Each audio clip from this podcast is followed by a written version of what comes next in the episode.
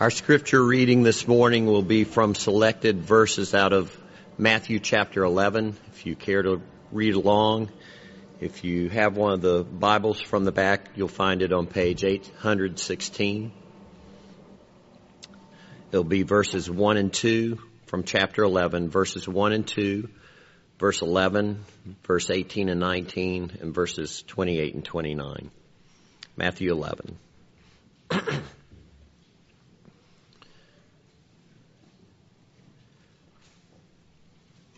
When Jesus had finished instructing his twelve disciples, he went on from there to teach and preach in their cities. Now when John heard in prison about the deeds of the Christ, he sent word by his disciples. Verse 11. Truly I say to you, among those born of women, there has arisen no one greater than John the Baptist. Yet, the one who is least in the kingdom of heaven is greater than he verse 18 and 19. For John came neither eating nor drinking, and they say, He has a demon. The Son of Man came eating and drinking, and they say, Look at him, a glutton and a drunkard, a friend of tax collectors and sinners. Yet wisdom is justified by her deeds. In verses 28 and 29. Come to me, all who are labor and are heavy laden, and I will give you rest. Take my yoke upon you and learn from me, for I am gentle and lowly in heart, and you will find rest for your souls. Amen.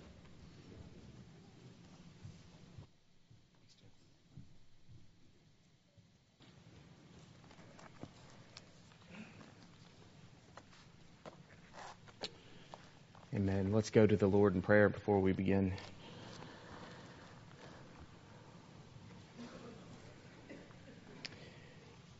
Father, we are gathered now before your word. We want to be humble and receptive of it, and we pray that you would move in our hearts and stir the right affections that we need for your word, and uh, that you would change us. And I pray that you would help me to speak your word this morning with faithfulness, with clarity, with authority with passion, with wisdom, with humility, and with liberty.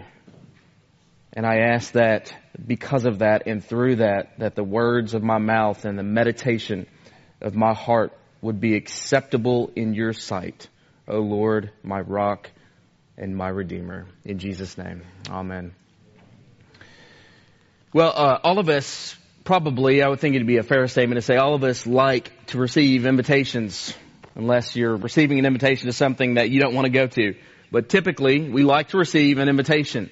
And when you get an invitation in the mail, uh, especially if it's a wedding invitation, we just celebrated one yesterday, uh, often at the bottom of the invitation, you'll see these four sort of cryptic letters, RSVP. What does it mean? Well, you may not know this, but it comes from the French phrase, répondez s'il vous plaît, which means respond soon if you please.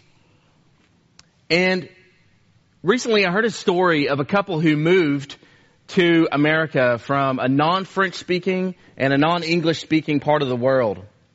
And they received an invitation to a wet, to a wedding with the letters RSVP. And this guy had no idea what it meant. And so he racks his brain. He's thinking, what in the world does this mean? He's thinking, he's thinking, he's thinking. And suddenly it dawns on him and he says to his wife, he goes, ah, I know what it means. And his wife says, what is it? And he says to her, it means, remember, send wedding presents. Well, he was wrong, but at least he sent the presents. But you see, the man read RSVP as a demand and not as it was intended as an invitation to accept an offer. And this morning, I have the privilege uh, to bring to you in the name of Jesus what I would say is the greatest invitation that was ever made in verse 28. And it comes directly from the mouth of Jesus. Amazing words. Now we live in a, in an uncertain time.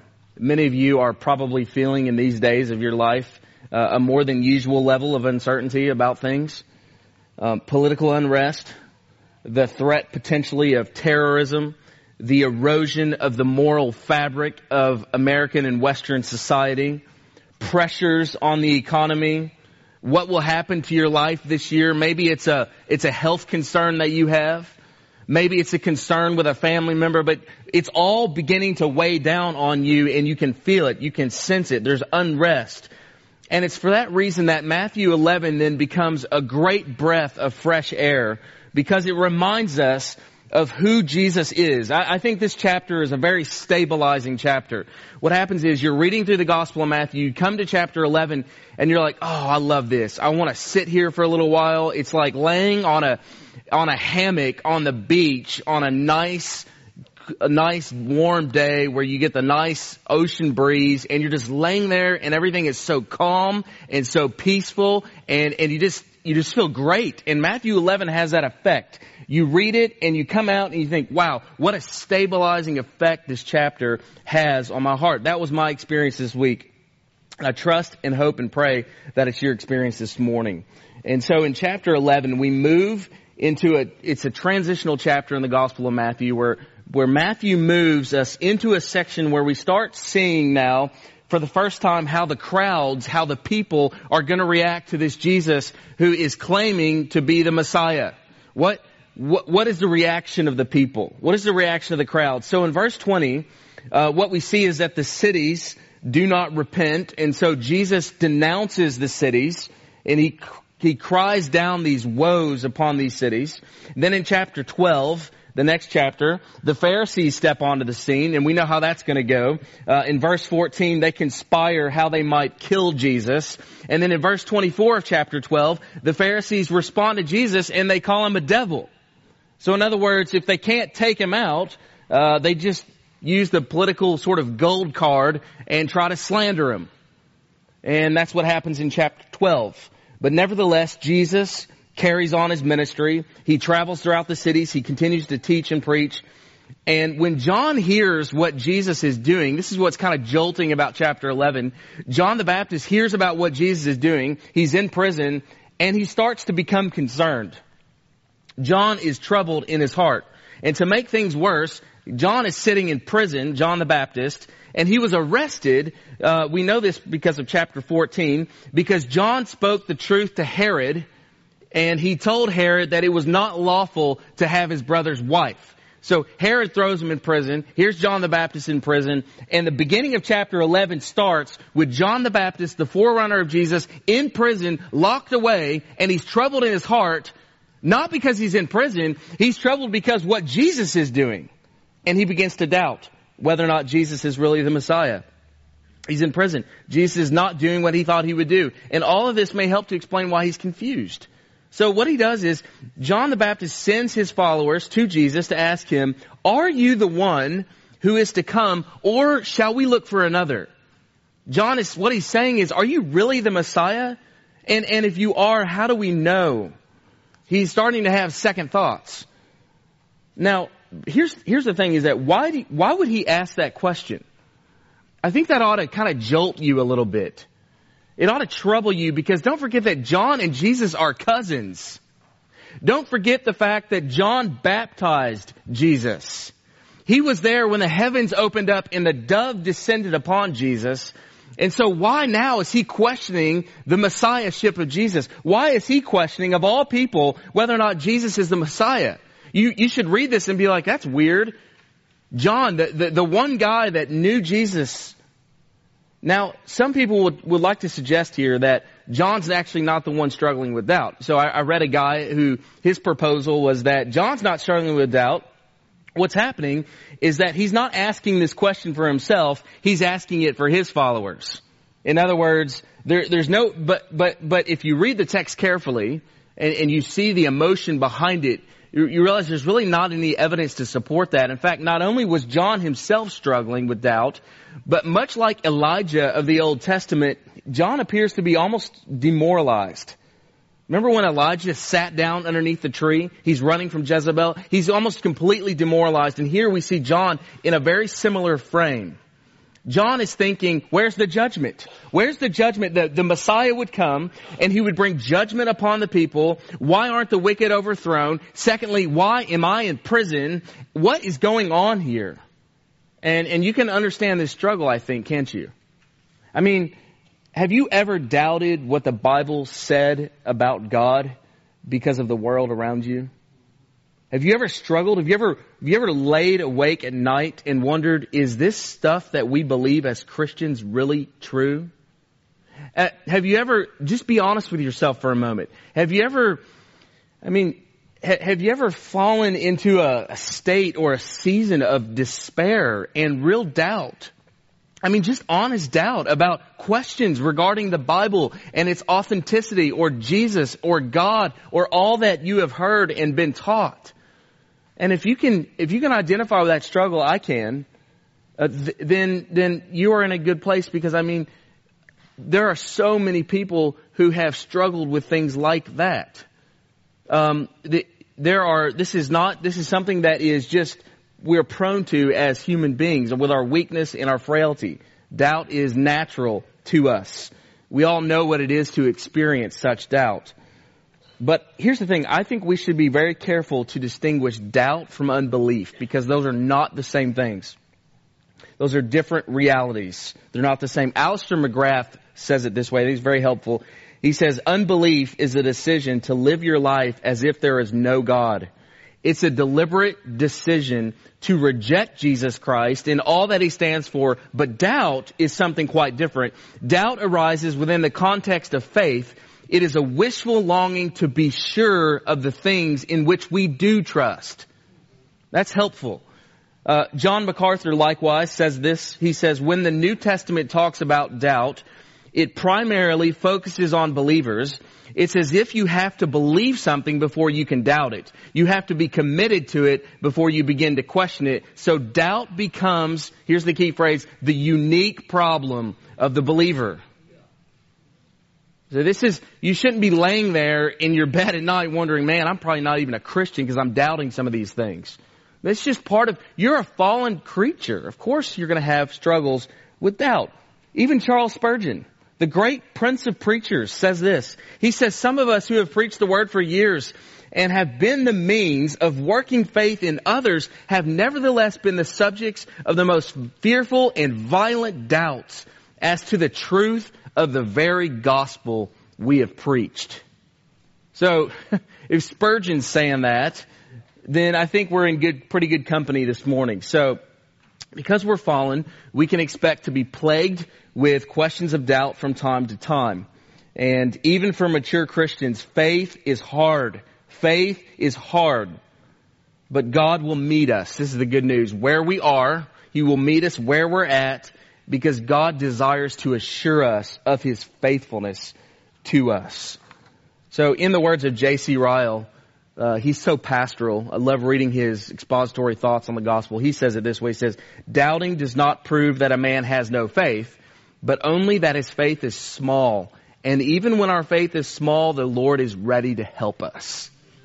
So that's the encouragement of Matthew 11. According to Jesus, John the Baptist, the greatest prophet that ever lived, and yet here, here we see him struggling with doubt. He wavered over the identity of the Messiah, and he needed to see afresh who Jesus was, that Jesus really was who he said he was. And this is the heart of Matthew 11. And this is what I'm calling you to this morning, by God's help, is that Jesus invites us to rest in Him, to come to Him with all of our burdens, with all of our doubts, and to find rest for our souls. Now, in order to strengthen uh, our faith in Him, Matthew gives us three portraits of Jesus. And each of them are intended, I think, to strengthen our faith in Christ by reminding us who Jesus is. So we see three things in this text. One, Jesus is the Messiah, uh, verses 1 through 19. Two, Jesus is the judge of all, and that's 20 through 24. And third, Jesus is our gracious King, and that's 25 uh, to 30. So first, Jesus is the Messiah. Matthew launches right out with this uh, provocative statement. He says in verse 2, when, G- when John heard in prison about the deeds of the Christ. Now notice that language. Matthew calls him the Christ. This is the first time that that language is used uh, in the Gospel of Matthew. Up to this point, Jesus did not go by that title, the Christ, but now Matthew is calling him the Christ, the Christ, the Messiah. And that title is used in part to remind us that the, of the one that John is doubting. In other words, John isn't just doubting a mere man. John is doubting the Christ. John is struggling with faith in the Messiah. And Matthew is heightening the case here. Initially, uh, John the Baptist had no problem accepting that Jesus was the Messiah. As I said, he baptized Jesus. And he said of Jesus, remember, uh, Jesus is the one of whom I am not un- I am not worthy to tie his sandals. So here's the thing: is that we come to a place where John is really, really struggling here, and he's beginning to wonder. And and the question I was asking myself in preparation was, what exactly is it that's causing John to doubt? What's the problem? I mean, I, and I would suggest the same thing that caused John to doubt is the same thing that causes us to doubt and I wrote this down, three causes uh, of doubt in the Christian life. Three causes. One, uh, doubt often res- arises as a result of a difficult situation. Initially, John was in the wilderness. He's proclaiming God's word with boldness. He's preparing the way for the Messiah. Chapter 3, verses 1 through 12. But now, as a result of his faithfulness of speaking the word faithfully to Herod, that it's not lawful to have his brother's wife, he's thrown in prison. So no doubt, John the Baptist is experiencing hunger, uh, possibly physical abuse, emotional unrest while he sits in prison alone, all by himself. And in that sense, as I said, John is like Elijah, uh, who uh, this tired prophet who's running from Jezebel, ready to give up. And that's because difficult situations often, often create doubt in our hearts. They do. They just do. You just wonder, why is this happening to me? What's going on? Does God not love me? Does God not care? This is a terribly painful situation. Where is God in my hour of need? And it can be used of the devil to create doubt. Second, doubt often arises because of our limited perspective. So we don't see the full truth. We don't see all that God is doing. We simply do not ever understand everything that's happening to us or everything that's happening around us. Trust in God is the hardest Hear this. It's the hardest when you're faithfully walking with Jesus, when you're worshiping Him, when you're serving Him, when you're seeking Him, when you're praying, when you're reading your Bible, when you're pursuing God, and in that moment tragedy strikes. Suffering strikes. It's so hard. We know that God is good, but we can't understand, we just can't understand why the trial won't end. And why is it becoming more and more painful? And that's because our perspective is limited. But God knows what He's doing. So, this is what creates doubt. One, it arises out of a difficult situation. Two, it comes from a limited perspective. Three, doubt often arises when we're left with, this is a big one, unmet expectations. I expected God to do something for me. I expected God to pull through. I was praying. I expected something to happen and it didn't. Can you imagine John Think about John the Baptist here. Just put yourself in his shoes. Preaching, here he is out in the wilderness preaching the words of Isaiah. Jesus has come to proclaim liberty to captives and freedom to prisoners. And now John's in prison. What happened to that Messiah?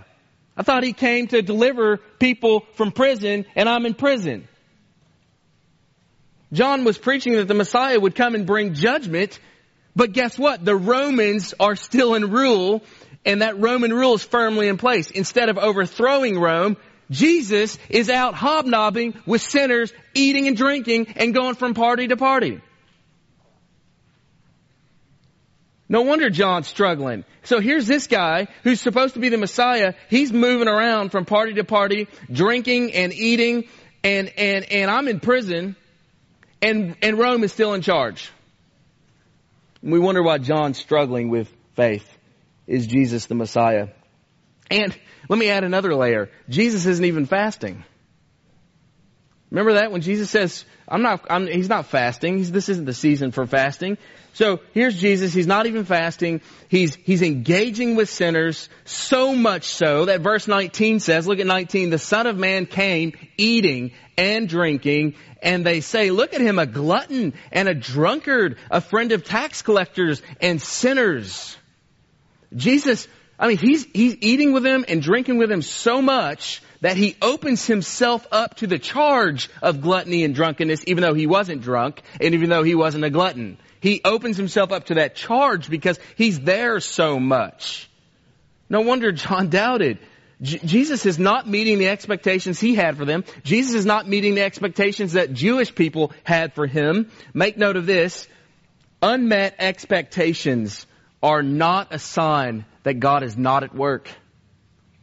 Just because your expectation is not met does not mean God is sitting back doing nothing. He is busy. He is working. Just because you see it doesn't mean He is not working. Now let me apply this. This is a very, very important principle for those who have for many years maybe longed and desired to be married.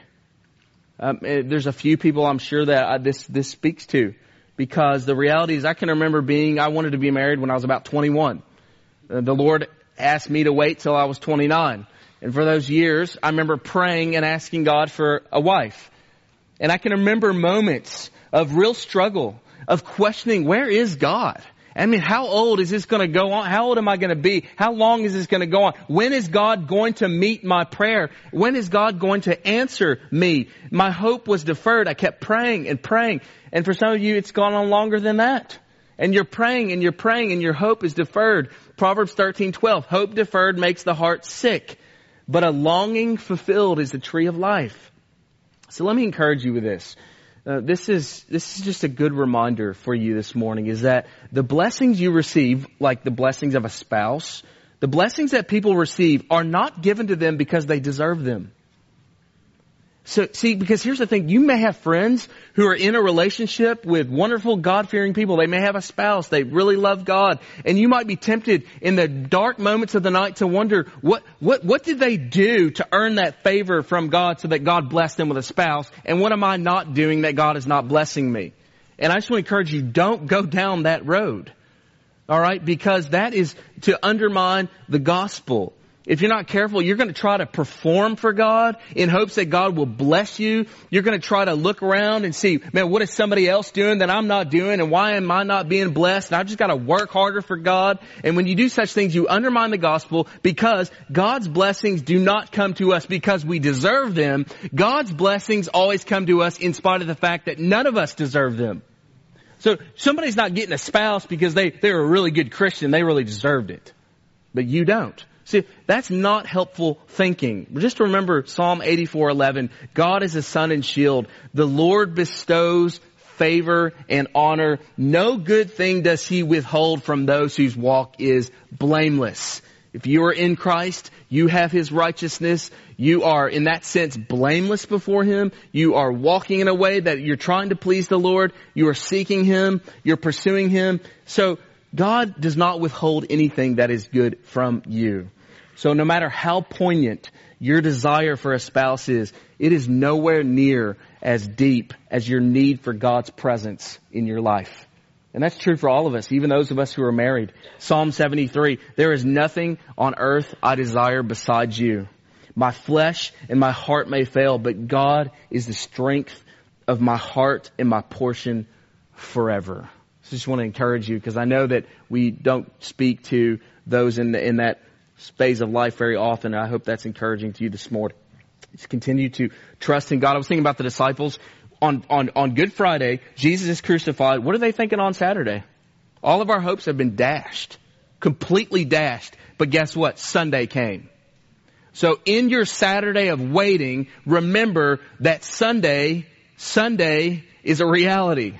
Alright? So I'm not promising you that you'll be married. What I'm saying is, is that God will take care of you and that your greatest hope, here's the thing I want to say to you, is that your greatest hope has already been met in Jesus. Your greatest hope to receive forgiveness of sins, to have a relationship with God has already been met. Your greatest problem has been dealt with and God is your friend. So you can move forward this morning with confidence. Well, those are some of the reasons, some of the causes of doubt. We all experience it. But here's the thing, we must confront doubt with biblical truth.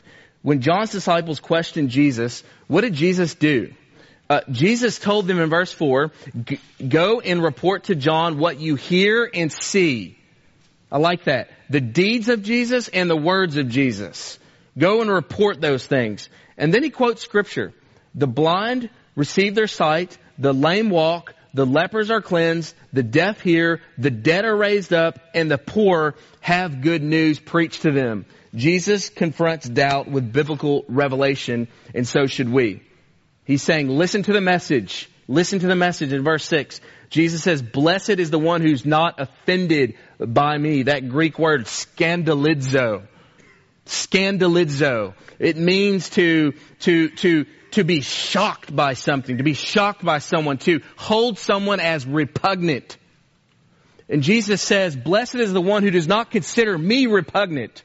Blessed is the one who does not, is not shocked by me, is not utterly offended by me. To be, to be, to, this word scandalizo in this context means to be so outraged by someone that you utterly reject them. And the reason this is so important for us is that we are living in a time and in a culture where Jesus is repugnant to people. Utterly offended. People are utterly outraged by Jesus. And how amazing is it that we have Matthew chapter 11, a whole chapter that speaks to people that are offended with Jesus. It's, it's brilliant. It's brilliant and it's great. Smart people, even great people like John the Baptist, offended by Jesus. So Jesus answers John, and in short, he says this, let me tell you the kind of people who are offended by me, and then let me tell you the kind of people who are open to me and therefore find me. And in short, what we have is two groups. Two groups of people that are open to Jesus and find Him. You know what they are? Verse 6, verse 6, the poor have good news preached to them. And then verse 11, the least of these. Verse 11, the least. The first, the poor. They have good news preached to them. Well, what is good news? Let's just think for a moment about the gospel. What is good news? When we talk about the gospel, we're not referring to an ethic of life, fundamentally. We're not referring to a philosophy of man, primarily. It's not a message telling you to do something. It's a message telling you that something has been done for you. Alright? So this is important for many people who are coming from religious, maybe church, uh, we live in the Bible Belt church backgrounds and they're used to hearing, they're thinking about Christianity in terms of religion. If that's you, hear me this morning that the gospel is not fundamentally about what you do for Jesus. It's fundamentally about what Jesus has done for you. For you. And so here, here we are and, and we're, we're trying to understand this. It's a message telling you that something's been done for you and Jesus tells us that the poor get that. The poor get that message. They understand that. And, and why is that? It's because in general, the poor understand that better because they're needy. And the gospel makes sense to needy people. It doesn't make sense to self-righteous people. People that think they have it all together, the gospel doesn't really add anything to them. Right? Because they're already sort of complete. They don't need anything. But when it lands on the poor, the poor receive it because they're broken and they're needy. Now here's the thing, don't be mistaken. Self-righteous people need the gospel desperately. Desperately they need to hear the gospel. Even though they don't think they need it, they're the ones that most need it in some senses because they don't see their sense of need. But it's the poor that meet Jesus. It's the people who know that they're no different than the poor who meet Jesus. So you may be, you, economically you may be rich, but inside you feel your poverty and your need. It's those people that meet Jesus and it's the people who have hope for the poor who prove that they have met Jesus. I mean, this is, this is pretty provocative stuff. The gospel comes to the poor. I have experienced this in, in many majority world countries, third world countries, whatever you want to call it. And I've experienced that you bring the gospel to those people, they receive it. But if you bring the gospel to Manhattan and you take it to New York, they turn it into a philosophy of man and, and an opportunity to sort of, for self-advancement. The gospel is turned into a philosophy. But you bring it to a poor village and they receive it as fact, they receive it as need, and they bow themselves, they yield themselves to it. It's just something about the educated class of society.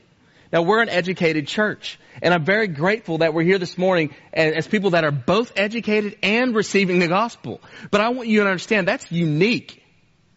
Because, because we have a tendency in our heart to take the simple truths of God and turn them into a philosophy of man. So it's the, it's the poor that receive. Secondly, it's the least. We read that in verse 11, there has arisen no one greater than John the Baptist, yet the one who is least in the kingdom of heaven is greater than he. When John the Baptist says, how can we know that you're the Messiah? What does Jesus do? He quotes Isaiah 35 and he goes to the very heart of what's troubling John. As I said, John is like Elijah. Elijah expected God to come in power. He expected God to come in great demonstration. All right, so remember with me, think back to 1 Kings uh, chapter 19. Let's just read this. 1 Kings 19, the Lord said to Elijah, Go out and stand on the mountain in the presence of the Lord and wait for the Lord is about to pass by. Then a great and powerful wind tore the mountains apart and shattered the rocks before the Lord, but the Lord was not in the wind. After the wind, there was an earthquake, but the Lord was not in the earthquake. After the earthquake came a fire, but the Lord was not in the fire. And after the fire came a gentle whisper. When Elijah heard it, he pulled his cloak over his face. God came in a whisper. And so did Jesus. This is what troubled John the Baptist.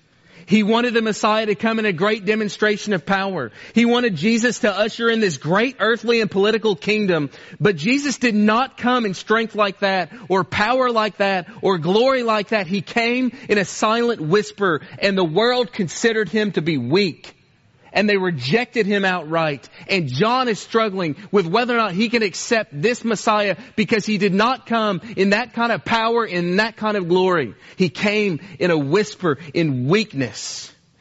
And he came, hear this, not only in weakness, but he came for the weak, for the least. And one of the principles that we learn from this is that you don't understand Christianity until you realize that the one who stands in all his sin and all his shame and all of his guilt in total dependence upon Jesus is greater, that person is greater than the greatest person who stands in his own righteousness. According to Jesus, the person who stands in total brokenness is greater than the greatest man who stands in his righteousness. And unless we understand that, we are not able to understand the gospel. Charles Wesley, in his hymn, put it this way. He summarizes that truth in a very helpful way. He says, hear him, you deaf, his praise, you dumb, right? So verse four, the, the deaf and the, and the lame and all this, the, Hear, hear him, you deaf, his praise, you dumb. Your loosened tongues employ. You blind, behold, your Savior come. And leap, you lame, for joy. This is a great irony. Alright? L- listen to this. This is a great irony, but it's true. What that means is that only those who know they are deaf actually hear. And only those who know they are blind actually see. Jesus is saying if you see, if you say I see, you're blind. But if you say I'm blind, then you see. If you say I hear, you're deaf. But if you say I'm deaf, then you actually hear. Romans 1:17. The ones who are righteous by faith will live. See, the one who is righteous by himself will die.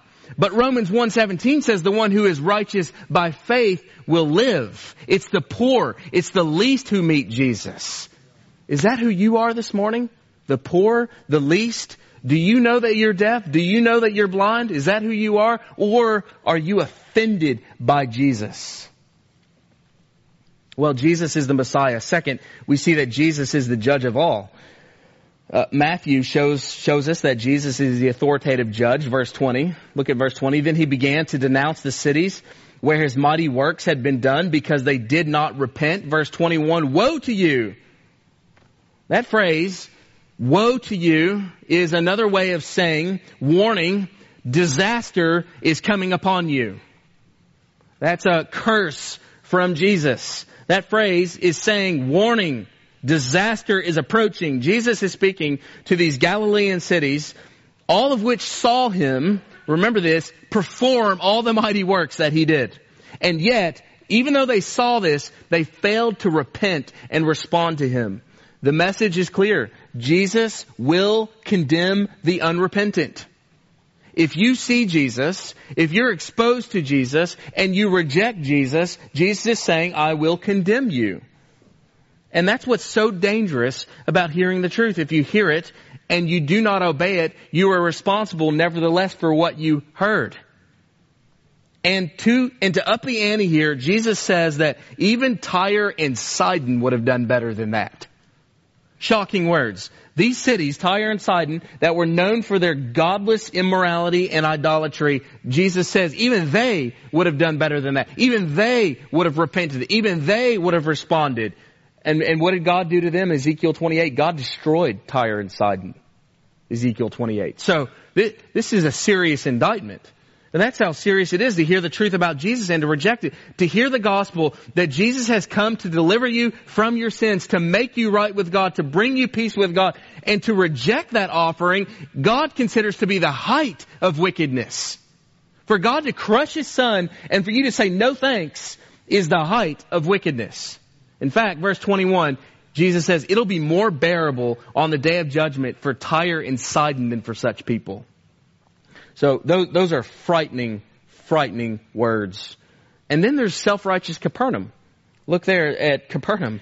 Jesus tells them that even though they think they'll be exalted to heaven, look at the language of verse 23. In fact, they're not going to be exalted to heaven, they're going to go down to hell. So not only does Jesus condemn, this is amazing, the unrepentant, he condemns the self-righteous. This is the city where Capernaum, where Jesus gave sight to the blind. He healed the demon possessed men and the paralytic. This is the city where he brought the dead to life. And how did they respond to Jesus? Total indifference. Like we don't even care. Like that was cool. And Jesus is like, if that's your response to this, then you're condemned. If you're already complete in yourselves and self-righteous, then you're con- condemned. And Jesus says that's worse than Sodom. So here's the thing, is that self-righteousness is that both, both irreligion and unrighteousness and self-righteousness are condemned by Jesus. Why is that? Because self-righteous moralism, let's start there. Self-righteous moralism, this idea that you're acceptable to God through your own attainments is a categorical rejection of Jesus. It's simply another way of avoiding Jesus as Savior and maintaining control over your own life. I don't need Jesus. I'm self-sufficient. Thank you. So it's a rejection of Jesus. In that sense, religion and irreligion accomplish the same things. Both irreligious people and religious people reject Jesus in favor of self. Of self. Irreligious people say this, don't tell me how to live. I'll determine what's right and what's wrong for me. Religious people say, I'm more spiritual than other people, so God is obligated to hear my prayers and take me to heaven. But both sets of people are rejecting Jesus. The, irrelig- the irreligious man rejects Jesus outrightly. The religious man rejects Jesus in favor of self-sufficiency. But in both cases, they reject Jesus. But the gospel, here's the great thing, is a third way between two mistaken opposites. The gospel it, it, shoots the gap. Christians are people that have come to see that both religion and irreligion are misguided and that both their sins and their best deeds are really ways of just avoiding Jesus. So you can be a really good person and avoid Jesus or a really bad person and avoid Jesus, but in both cases you're avoiding Jesus. But make no mistake, Jesus demands our allegiance. Christians are people that have come to see that Christianity is not fundamentally an invitation to get more religious. It's not an invitation to try harder. It's an invitation to trust another. So the gospel is not that we go from being irreligious to suddenly being religious, but that we go from a self-salvation project to a fall on my face in front of Jesus project. That's the difference. So we're not trying to be religious. We're trying to trust in the only one who is perfect. Religion by itself will damn you to hell because you are trusting in yourself and God says, I don't accept your righteousness. What he accepts is the righteousness of his son. So Christianity is not about trying harder. It's about trusting another. Jesus demands our allegiance. He speaks to us. He calls us. He tells us to come. And that's what repentance means. We, we turn from where we are and, and we come to where He is. So Jesus is not only the Messiah, He's the judge of all. That middle section is scathing. It's serious. He's the Messiah. He's the judge. And then finally, Jesus is the gracious King. This is my favorite section of the chapter, and I think for good reason. Um, what precious words from Jesus. Verses 27 through 30 are some of the most beautiful words in Scripture. Here we have Jesus at his most tender, uh, his most melt in your mouth sweetness. Jesus could not get any sweeter than these words. The sweetest he can be. Come unto me all who are weary and heavy laden, and I will give you rest. Those are words that we want and words that we love, are they not? These words come from Jesus who sat down with tax collectors and sinners, poor beggars, the sexually marginalized, little children. This Jesus is so approachable. He's so tender, even, this is an amazing thing, even to those who are violent and aggressive. He's receptive. He hears them. He listens to them. And yet, in the same passage, we see Jesus pronouncing woes and curses on those who reject him. So this same Jesus who says, come to me, I am gentle and lowly in heart, says, woe to you, Chorazin, woe to you, Bethsaida. Isn't that amazing? The same Jesus. It reminds me again of what I said in my last sermon uh, from C.S. Lewis. You know, is Jesus safe? No, he's not safe, but he's good. It's that sort of tension. Now, how can how can wrath of that intensity and merciful love of that sublimity issue from the same heart at the same time? How can both of these things emanate from Jesus in such a perfect and pure way? The, the Bible insists that God is, is God of both love and wrath. And not only do those things not conflict with one another, but they actually establish one another. One wrath or love without the other, one without the other is nonsense. One without the other is meaningless. The reason he's, he's a judge and the reason he is a lover, the reason he is just, and the reason he is a savior is because these two things arise out of the same source. His goodness. Both his love and his wrath both his love and his justice come from the same source, his goodness. He's a judge because he's good, and he's a savior because he's good. And how can he be both judge and savior at the same time? Well, you have to understand what it is that God is saving us from. If I ask you this question, what is God saving you from? Your answer to that might be, well, hell or something like that. Or you might say, God is saving me from myself. But both of those are correct answers. But there's a deeper answer. What is God saving you from? The deepest answer is God is saving you from himself. The love of God is saving you from the wrath of God. And, and you want to see this in a beautiful way? Look at Romans 5 9. What, what an unbelievable passage. Paul says, much more than having now been justified by his blood. Notice all these prepositional phrases, by his blood. We shall be saved from the wrath of God through him. For if while we were enemies, we were reconciled to God, prepositional phrase, through the death of his son, much more, having been reconciled, we shall be saved, prepositional phrase, by his life. And not only this, but we exalt in God, prepositional phrase, through our Lord Jesus Christ, through whom we have now received reconciliation. Do you, you see what's going on there? God is saving us from himself. The love of God rescues us from the wrath of God. Friends, do not try to defend the love of God by denying the wrath of God against sinners. If you do, you will undermine the love of God. Because the greatest demonstration of the love of God is in the way it rescues us from the wrath of God. What makes the love of God so great is how it rescues us from His anger and from His wrath. If you deny wrath in order to defend love, you lose love.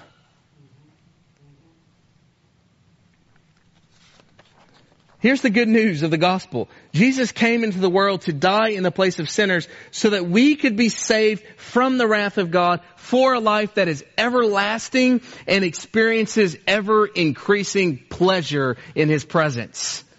The Jesus at the end of this passage and the Jesus at the beginning of this passage go together. So the Jesus of come to me all you who are weary and you'll find rest in me is the same Jesus as the Jesus says, woe to you Chorazin, woe to you Bethsaida. It's the same Jesus. And you cannot have Jesus the rest giver unless you have Jesus the judge. They go together and they're meaningless apart from one another and you will never understand real rest for your soul until you understand the judgment that God has delivered you from. You're resting because He saved you from the judgment that was on you. Charles Spurgeon once said, when a jeweler shows his best diamonds, he sets them against a black velvet backdrop. That's how he displays them. And, and we need the black velvet backdrop of our sin to really contrast the strength of God. And when we do that, we see that the gospel, we see the gospel for what it is. The gospel reminds us that God's capacity to clean things up is infinitely greater than our capacity to mess things up. The gospel shows us that while we, our sin is great, God's grace is greater. And so we can pronounce together as a church right now that Jesus, our sin is strong, but you are stronger. Jesus, our shame is great, but you are greater. And so Jesus says, take my yoke upon you and learn from me, for I am gentle and lowly in heart, and you will find rest for your souls. Take his yoke upon you. What does that mean? It means to give him all you have. Let, let me break that down further. To take his yoke upon you means, I think, at least two things. One, it means you give him the full weight of your sin. Number one, you just give him your sin. You, you are weary, you're burdened because of your sin, your life, you're weighed down, you struggle, you fight through life, you are burdened people. So Jesus says, cast your burden upon me, take your sin, take your baggage, take all your luggage of sin and cast it on me. Put it on his, on, on my shoulders. Jesus bears the sin, the weight of our sin on his shoulders. He came to carry your sin for you. Second, so give him the full weight of your sin. Second, give him your inability. Say to Jesus, say, the commands of God cannot be carried out by me in my own strength. I do not have that strength. So I come to you, Christ. I come to you right now, and I'm and I'm and I'm coming to you uh, for you to help me, to empower me, to strengthen me. The call to come to Christ is not the call to clean up your life. The call to come to Christ is not the call to become a better person. The call to come to Christ is the call to trust in a perfect person. Not to be a better person, to trust in a perfect person. And when you do that, when you give Him all, when you give Him all you have, when you give Him the full weight of your sin, when you give Him your total inability, and when you do that, here's the good news. Jesus will give you all He has. He'll give you all He has. Like what? What does He do? What does He give you? Well, for starters, He gives you full pardon for your sin. Takes your sin. Charles Wesley said, My God is reconciled. His pardoning voice I hear. He owns me for His child. I can no longer fear. With confidence I now draw near. With confidence I now draw near. And Father, Abba, Father, cry. He pardons you. You're His child. Friend, if you're a Christian, your sin is gone. It's gone. It's been paid for. Full pardon. You're free. Now you live with sin, right? You still struggle with sin, but I mean from a legal standpoint, from an accountability standpoint, your sin is forgiven. It's expunged. It's off your record. It's been delivered. You're free from that. Just let this land on you for a moment, okay? If you die right now, you're gonna go and you're gonna be with God and you're safe. You're safe because Jesus pardoned you for your sin. You're safe because Jesus forgave you. He wiped it away. So if the worst thing happens, if tragedy hits you this afternoon, if you die, if something happens, you're safe. Your soul is safe because Jesus already took care of that issue for you.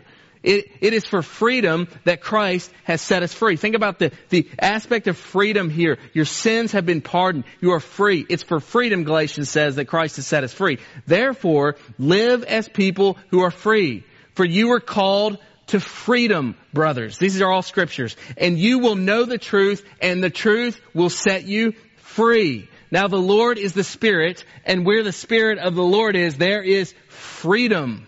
For the law of the Spirit of life has set you free from the law of sin and death. So if the Son sets you free, you will be free indeed.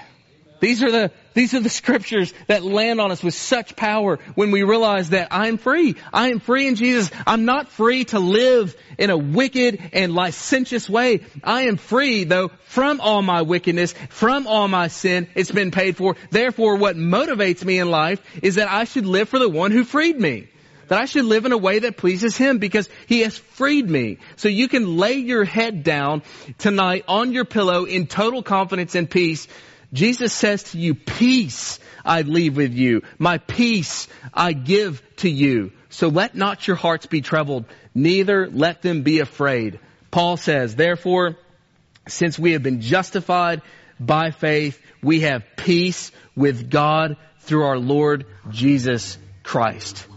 This is the, this is the invitation that of Christ to us this morning. Let me just pause for a moment.